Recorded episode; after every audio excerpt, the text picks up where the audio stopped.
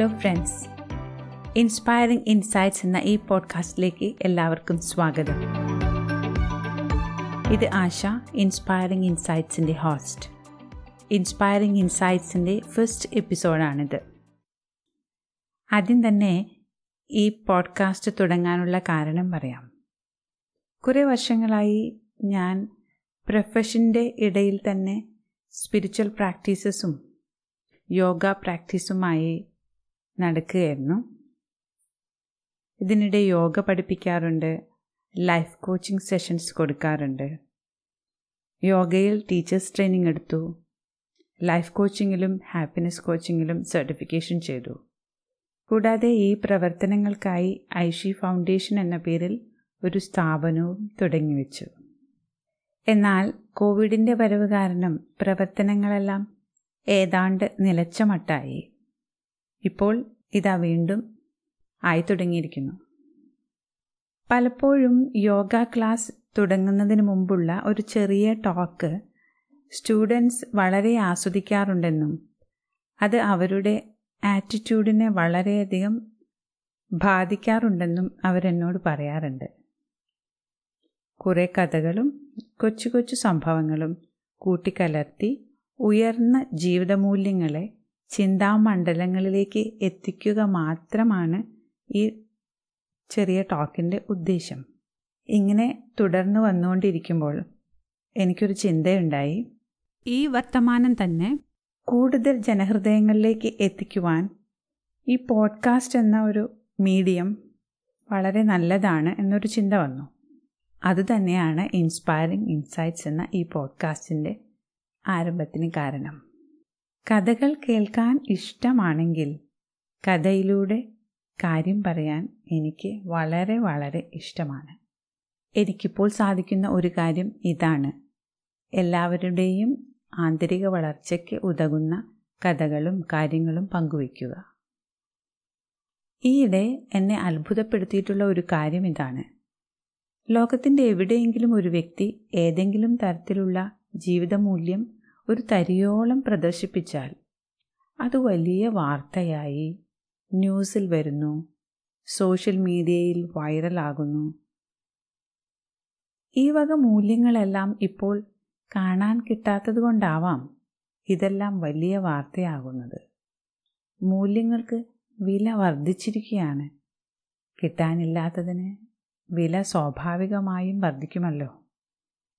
അതിനാൽ നമുക്ക് ഇൻസ്പയറിംഗ് ഇൻസൈറ്റ്സിലൂടെ ഈ ദുർലഭമായ ജീവിത മൂല്യങ്ങളെ എങ്ങനെ സ്വായത്തമാക്കാമെന്ന് നോക്കാം. ജീവിത മൂല്യങ്ങൾ നമ്മിൽ വർദ്ധിക്കുമ്പോൾ നമുക്ക് ഉയർന്ന മാനസിക നില സ്വന്തമാക്കാനാകും.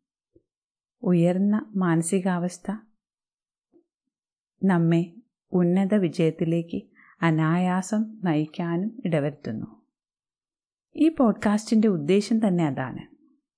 നാം ഇവിടെ ഏൻഷ്യൻ ലൈഫ് കോച്ചിങ് മോഡൽസും കോണ്ടംപററി മോഡൽസും സമകാലീന കോച്ചിങ് മോഡൽസും ഉപയോഗപ്പെടുത്തുന്നുണ്ട്. ഭഗവാൻ ശ്രീകൃഷ്ണന്റെ അൾട്ടിമേറ്റ് ലൈഫ് കോച്ചിങ് ഒരു ഏൻഷ്യൻ ടെക്നിക്കാണെങ്കിലും അതാണ് എനിക്ക് ഏറ്റവും പ്രിയപ്പെട്ടത്. ഏറ്റവും പ്രയോജനപ്രദമായതും അതുതന്നെയാണെന്ന് എനിക്കെപ്പോഴും തോന്നിയിട്ടുണ്ട്. നാം എല്ലാവരും ഈ ജീവിതത്തിന് ഉതകുന്ന തരത്തിലുള്ള ബുദ്ധിയും സാമർഥ്യവും എല്ലാം ഉണ്ടായി തന്നെയാണ് ജനിച്ചത്. പക്ഷേ ചിലപ്പോൾ ചില കാര്യങ്ങളിൽ നാം വളരെ അജ്ഞരാണെന്ന് തോന്നിപ്പോകുന്ന സന്ദർഭങ്ങളും ഉണ്ടാവാറുണ്ട്. ഒരു കഥ കേൾക്കാം.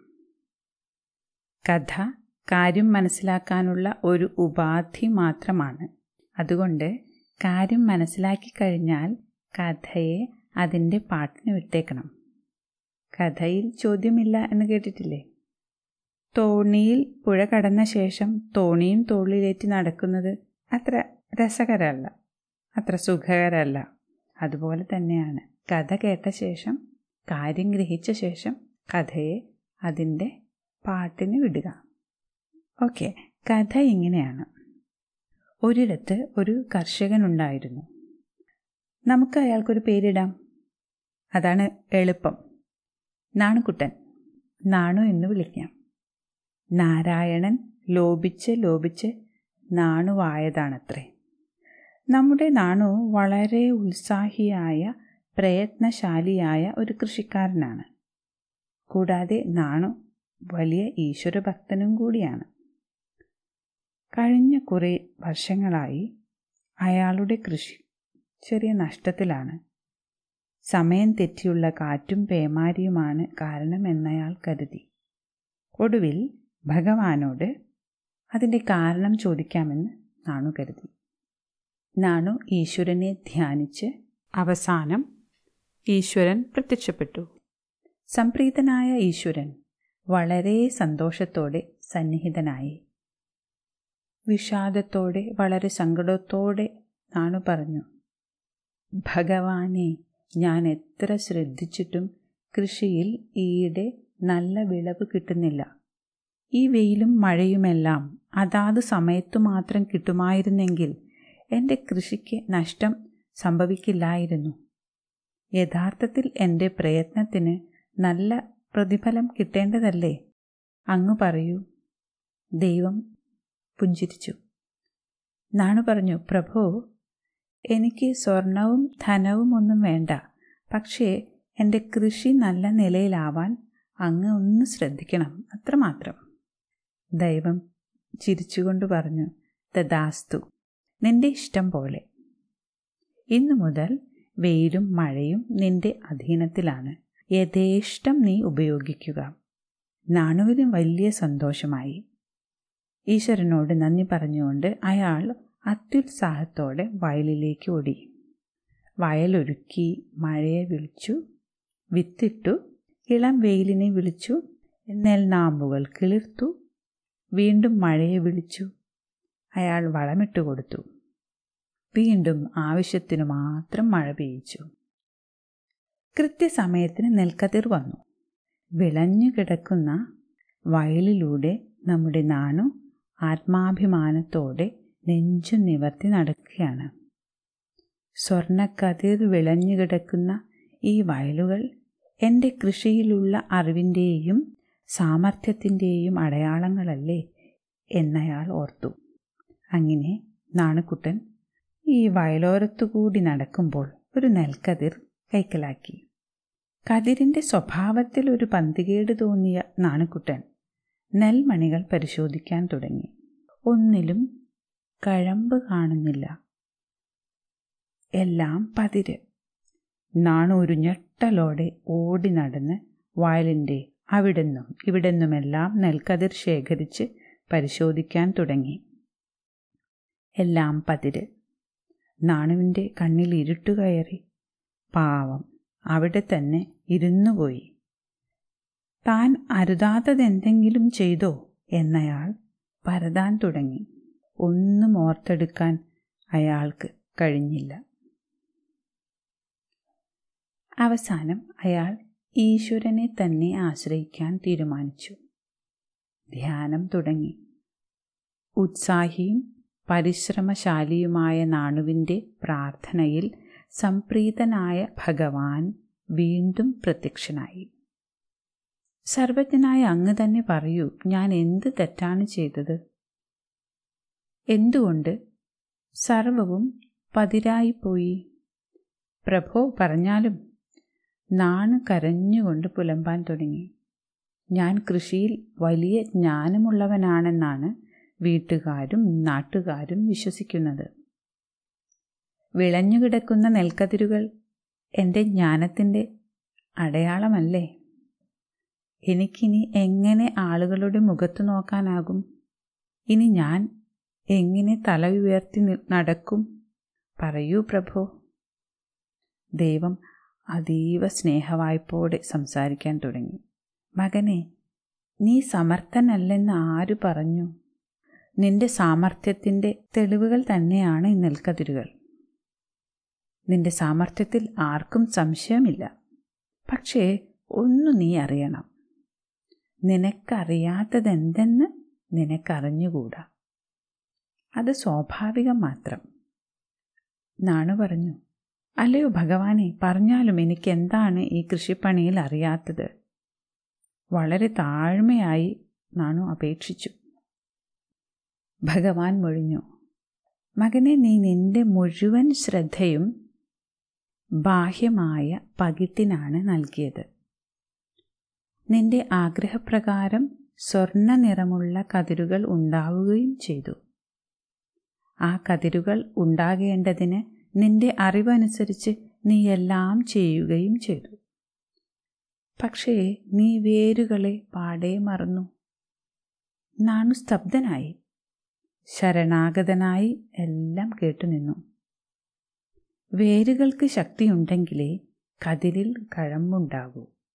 അതിന് നീ വേരുകൾക്ക് ശക്തിപ്പെടാനുള്ള അവസരം ഒരുക്കിയില്ലല്ലോ മകനെ. യഥാർത്ഥത്തിൽ നിനക്ക് ഈ അറിവ് ഉണ്ടായിരുന്നില്ല. ഇപ്പോൾ നീ അത് അറിയുന്നു. നീ അതോർത്ത് ഖേദിക്കേണ്ട കാര്യവുമില്ല. നാണു ഇടയ്ക്ക് കയറി പറഞ്ഞു പ്രഭോ ഞാൻ വേരുകൾക്ക് കൃത്യമായി ചാണകവും പച്ചിലവളവും വെള്ളവും നൽകിയിരുന്നല്ലോ. ദൈവം തുടർന്നു. പക്ഷേ വേരുകൾക്ക് അവ സ്വീകരിക്കേണ്ട വളങ്ങളെ ആകിരണം ചെയ്യാൻ തക്ക ആർജവം ഉണ്ടായിരുന്നില്ല. നീ അതിന് നിനക്കറിയാവുന്നതെല്ലാം നൽകി. പക്ഷേ ഞാൻ അതിനിടെ വേരുകളെ ശക്തമാക്കാൻ നെൽച്ചെടിയെ ആട്ടിയുലയ്ക്കും വിധം കാറ്റും പേമാരിയും കൊടുക്കാറുണ്ട്. നെൽച്ചെടി ആത്മസംരക്ഷണത്തിനായി വേരുകളെ ആശ്രയിക്കാൻ തുടങ്ങുമ്പോൾ അവ കൂടുതൽ ശക്തിയോടെ മണ്ണിലേക്ക് ആഴ്ന്നിറങ്ങുന്നു. അങ്ങനെ ആഴ്ന്നിറങ്ങിയ വേരുകൾ ലവണങ്ങളും മൂലകങ്ങളും ആകിരണം ചെയ്തു നല്ല കഴമ്പുള്ള കതിരുകൾക്ക് കാരണമാകുന്നു. ഈ അറിവ് നിനക്കില്ലായിരുന്നല്ലോ? ഇപ്പോൾ പിടികെട്ടിയല്ലോ. നാണുവിന് എല്ലാം വ്യക്തമായി. പ്രയത്നമെല്ലാം പാഴായിപ്പോയതിന്റെ ദുഃഖം ഉണ്ടായിരുന്നെങ്കിലും പരമാർത്ഥം അറിയാൻ കഴിഞ്ഞതിൽ അയാൾ വളരെ സന്തോഷവാനായി. നാണു പറഞ്ഞു കൃഷിയിൽ വലിയ അറിവുണ്ടെന്ന എന്റെ വിചാരം അഹംബോധത്തിൽ നിന്ന് വന്നെത്തിയതാണെന്ന് ഞാനിപ്പോൾ അറിയുന്നു പ്രഭു. പൊറുക്കണം. സർവജ്ഞനായ ഈശ്വരൻ അരുളി ചെയ്തു. ഒരാൾക്കറിയാത്തതെന്തെന്ന് അയാൾ അറിയുന്നില്ല. ചില സന്ദർഭങ്ങളിൽ അത് മറ്റൊരാളിൽ നിന്ന് വെളിപ്പെട്ട് കിട്ടും. ജീവിതത്തെക്കുറിച്ച് ശരിയായ അവബോധമുള്ളവരിൽ നിന്നും നിനക്ക് അറിവ് ലഭിക്കും. ഒന്നു മാത്രം ആ അറിവുകളെ സ്വീകരിക്കാൻ നീ തയ്യാറാവണം. അത്രമാത്രം. ദൈവം അപ്രത്യക്ഷനായി. വളരെ ഉത്സാഹത്തോടെ കൂടുതൽ ഉൾക്കാഴ്ചയോടെ തികഞ്ഞ അച്ചടക്കത്തോടെ പ്രകൃതിയുടെ വികൃതികളെ അപ്പാടെ സ്വീകരിക്കാൻ തയ്യാറായി നമ്മുടെ നാണുക്കുട്ടൻ കൃഷിപ്പണി തുടർന്നുകൊണ്ടേയിരുന്നു. കഥ ഇവിടെ തീരുന്നു. നോക്കൂ നമ്മുടെ ജീവിതത്തിൽ ഇടയ്ക്കിടയ്ക്ക് നമുക്ക് ഇഷ്ടമില്ലാത്തത് സംഭവിക്കുന്നു. ചിലപ്പോൾ ഇഷ്ടമുള്ളതും പ്ലസന്റ് ആൻഡ് അൺപ്ലസന്റ് എക്സ്പീരിയൻസസ് ദുഃഖകരങ്ങളായ അനുഭവങ്ങൾ നമ്മുടെ വേരുകളെ അഥവാ ആന്തരിക സത്തയെ ദൃഢപ്പെടുത്തുന്നു. നമുക്ക് വളർച്ച സംഭവിക്കുന്നു. അത് കഴമ്പുള്ള കതിരിന് കാരണമാകുന്നു. ഇനി ഇഷ്ടമില്ലാത്തതിനെ സ്വീകരിക്കില്ലെന്ന പിടിവാശി പിടിച്ച് എന്നാൽ വളരെ അനിഷ്ടത്തോടെ നാം അതിലൂടെ കടന്നു പോകേണ്ടി വരുമ്പോൾ നാം വളരുന്നതിനു പകരം പലപ്പോഴും തളരുകയാണ് ചെയ്യുന്നത്. എല്ലായ്പ്പോഴും സുഖകരമായ അനുഭവങ്ങളെ മാത്രം കാക്ഷിച്ച് ഒതുങ്ങിക്കൂടിയിരിക്കുന്നവർ അല്പം പോലും വളരുന്നില്ല. പതിരുകളായി ആർക്കും പ്രയോജനപ്പെടാതെ എങ്ങോ പറന്ന് അകന്നു പോകുന്നു. എന്നാൽ ആന്തരിക സത്തയെ ഊർജമുള്ളതാക്കിയവർ ഏവർക്കും പ്രയോജനമുള്ളവരായി കൈത്താങ്ങായി കഴമ്പുള്ള നെൽക്കതിർ കണക്കെ ജീവിച്ചു തീർക്കുന്നു. അതുകൊണ്ട് ഏതു പ്രതിസന്ധിയും ഏറ്റവും നന്നായി സ്വീകരിക്കുക. വിളിക്കാതെ വന്ന അതിഥിയെ. അങ്ങനെ വരുന്ന അതിഥികളെ അവർ വിസ്മയിക്കും വിധം സത്കരിച്ചു പറഞ്ഞയക്കുക. അവർ നമ്മെ വാനോളം പുകഴ്ത്തട്ടെ. നമ്മൾ ഉയർന്ന തലങ്ങളിലേക്ക് നാം അറിയാതെ തന്നെ എത്തിപ്പെടും. അതാണ് സ്വീകാര്യതയുടെ സൗന്ദര്യം. ഇപ്പോൾ വളരെ ഫ്രീക്വന്റ് ആയി കേൾക്കുന്ന ഒന്നാണ് ഡിവോഴ്സ് വിവാഹമോചനം. അത് അത്യധികം കൂടിയിരിക്കുകയാണ് ഈയിടെയായിട്ട്. ഒട്ടുമിക്ക അവസരങ്ങളിലും സ്വീകാര്യത എന്നത് ഒട്ടും കാണാൻ സാധിക്കാത്ത തരത്തിലാണ്. ഞാൻ ഹൈസ്കൂളിൽ പഠിക്കുന്ന കാലത്ത് എന്നെ സുവോളജി പഠിപ്പിച്ചിരുന്ന ഒരു സിസ്റ്റർ പറഞ്ഞ കഥ ഇപ്പോൾ ഓർമ്മ വരുന്നു. ഈ കഥ നടന്നത് മുപ്പത്തേഴ് മുപ്പത്തെട്ട് വർഷം മുമ്പത്തെ ഒരു സംഭവമാണ്. ഒരു വിവാഹമോചന കേസ് ന്യൂയോർക്കിൽ നടന്ന ഒരു സംഭവമാണ്. വിവാഹമോചനത്തിനുള്ള കാരണം എന്തെന്ന് ജഡ്ജ് ചോദിക്കുന്നു. അപ്പോൾ ഭാര്യയുടെ ഉത്തരം. അദ്ദേഹത്തിന് ടോയ്ലറ്റ് ഉപയോഗിച്ചു കഴിഞ്ഞാൽ ടോയ്ലറ്റ് സീറ്റ് ഉയർത്തി വയ്ക്കാൻ അറിഞ്ഞുകൂടാ? ഞാൻ കഴിഞ്ഞ രണ്ട് വർഷമായി ഇത് സഹിക്കുന്നു. അയാളെ ഞാൻ ഓർമ്മിപ്പിച്ച് ഓർമ്മിപ്പിച്ച് എനിക്ക് മടുത്തു. ഇനി ഇത് മാത്രമേ വഴിയുള്ളൂ. വിവാഹമോചനം. സത്യത്തിൽ ഈ കഥ അന്ന് ടീച്ചർ പറഞ്ഞപ്പോൾ എനിക്ക് അത്ര പിടികിട്ടിയില്ല എന്നാൽ വർഷങ്ങളേറെ കഴിഞ്ഞപ്പോൾ നമ്മുടെ നാട്ടിലെ കുട്ടികളും ഇങ്ങനെ നിസാര കാര്യങ്ങളെപ്പോലും സ്വീകരിക്കാനും പൊറുക്കാനും മടി കാണിക്കുന്നു. എന്ന് കാണുമ്പോൾ ആ സംഭവകഥയുടെ പ്രസക്തി മനസ്സിലാക്കുന്നു. ഒരു ലൈഫ് കോച്ച് എന്ന നിലയിൽ എനിക്ക് അനുഭവപ്പെട്ടിട്ടുള്ളത് കാര്യങ്ങളെ അപ്പാടെ തുറന്ന മനസ്സോടെ സ്വീകരിക്കാൻ കഴിയുന്നവർ വളരെ കുറഞ്ഞിട്ടുണ്ടെങ്കിലും അങ്ങനെ സാധിക്കുന്നവർ എന്തെന്നില്ലാത്ത ഒരു ശാന്തിയും സമാധാനവും അനുഭവിക്കുന്നുണ്ട്. നമ്മുടെ നാണുക്കുട്ടന്റെ കഥ തന്നെ നോക്കാം. എല്ലാം സ്വയം നിയന്ത്രണത്തിൽ ആയാൽ ഏറ്റവും മികച്ചതാകുമെന്നായിരുന്നു അയാളുടെ വിശ്വാസം. പക്ഷെ പിന്നീട് അത് ശരിയായ ധാരണയല്ലെന്ന് അറിവ് ഉണ്ടായപ്പോൾ അറിയാതിരുന്ന അറിവ് ലഭിച്ചപ്പോൾ നാണുവിന് മനസ്സിലായി. ആക്സെപ്റ്റൻസ് അഥവാ സ്വീകാര്യത എന്ന മൂല്യം വളരെ വളരെ വിലപ്പെട്ടതാണ്. അത് സ്വാഭാവികമായും വന്നു ചേർന്നില്ലെങ്കിലും ആരുടെയെങ്കിലും ഉപദേശം സ്വീകരിച്ച് ഒരാൾക്ക് ആ മൂല്യം മനസ്സിലാക്കാൻ ഇടയായാലും അത് ജീവിതത്തിന്റെ ദിശ തന്നെ മാറ്റിമറിക്കുന്നതാണ്. നമുക്ക് നമ്മെ തിരിച്ചറിയാൻ get to know about our selves നമ്മുടെ ആന്തരിക സത്തയെ തിരിച്ചറിയാൻ ഏറ്റവും ഉചിതമായ ഒരു ലൈഫ് കോച്ച് അദ്ദേഹത്തെ തന്നെ സമീപിക്കാം. ദ അൾട്ടിമേറ്റ് ലൈഫ് കോച്ച് ഭഗവാൻ ശ്രീകൃഷ്ണന്റെ ഭഗവത്ഗീതയിലെ മൂന്നാം അധ്യായത്തിലെ അഞ്ചാം ശ്ലോകം ശ്രവിക്കാം. ഗേയസ നിത്യസന്യാസി യോ നദ്വേഷ്ടി കാംക്ഷതി നിർദ്വന്ദ്വോ ഹി മഹാബാഹോ സുഖം ബന്ധാത് പ്രമുച്യതേ കർമ്മയോഗിക്ക് കർമ്മസന്യാസം എങ്ങനെ സാധ്യമാകുന്നു എന്നാണ് ഇവിടെ പറയുന്നത്. ഇനി ഇതിന്റെ അർത്ഥം തനി മലയാളത്തിൽ ഇങ്ങനെയാണ് ഏതൊരുവനാണോ ഇഷ്ടങ്ങളും അനിഷ്ടങ്ങളും ഇല്ലാതെ ദ്വന്ദ് സ്വഭാവങ്ങൾ കാണിക്കാതിരിക്കുന്നത് അവൻ നിത്യസന്യാസിയാണ്. അവൻ ഈ സംസാര ബന്ധനത്തിൽ നിന്നും വിമുക്തനാകുന്നു. ഈ ശ്ലോകം സ്വീകാര്യതയുടെ അഥവാ അക്സെപ്റ്റൻസിന്റെ ആവശ്യകതയെപ്പറ്റിയാണ് പറയുന്നത്. ഇന്നത് ഇഷ്ടമല്ല. മറ്റു ചിലത് വളരെ ഇഷ്ടമാണ്. ഇയാളെ ഇഷ്ടമല്ല. ഇങ്ങനെ ചെയ്യുന്നത് ഇഷ്ടമല്ല. മറ്റേ ആളെ മാത്രമേ ഇഷ്ടമുള്ളൂ. ഇങ്ങനെ ലൈക്സ് ഡിസ്ലൈക്സ് ഇഷ്ടം അനിഷ്ടം എന്ന ചിന്ത നമ്മെ കൂടുതൽ കൂടുതൽ ബന്ധനത്തിലേക്ക് ബോണ്ടേജിലേക്ക് നയിക്കുന്നു. ഈ ചിന്തയില്ലാതെ പ്രവർത്തനം തുടരുന്നവൻ സന്യാസിയാണെന്ന് ഗീത പറയുന്നു. സന്യാസം എന്നത് വളരെ ഉന്നതമായ ഒരു നിലയാണ് ഒരു തലമാണ്.